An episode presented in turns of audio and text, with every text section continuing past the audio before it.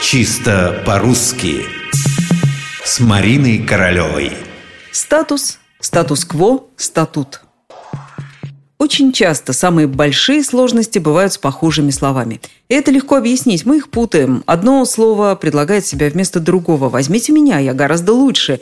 И мы берем, не успев даже подумать. А слово-то не то.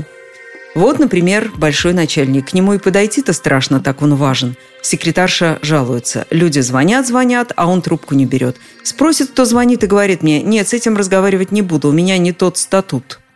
Он говорит «статут», но начальник явно что-то путает. Он хочет сказать, что у него не тот статус – вы наверняка слышали оба эти слова. И статус, и статут. Очень похожи. Различаются всего лишь одной буквой, последней, да еще ударением. Но при этом они разные.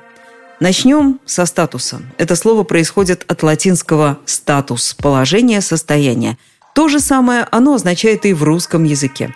Кроме этого, общего значения под статусом подразумевается чье-то правовое положение, то есть совокупность прав и обязанностей. Наверняка вам известны словосочетания «дипломатический статус», «статус независимости государства», «закон о статусе депутатов», а бывает еще и статус-кво – Опять-таки от латинского «положение, в котором кто-то или что-то находится».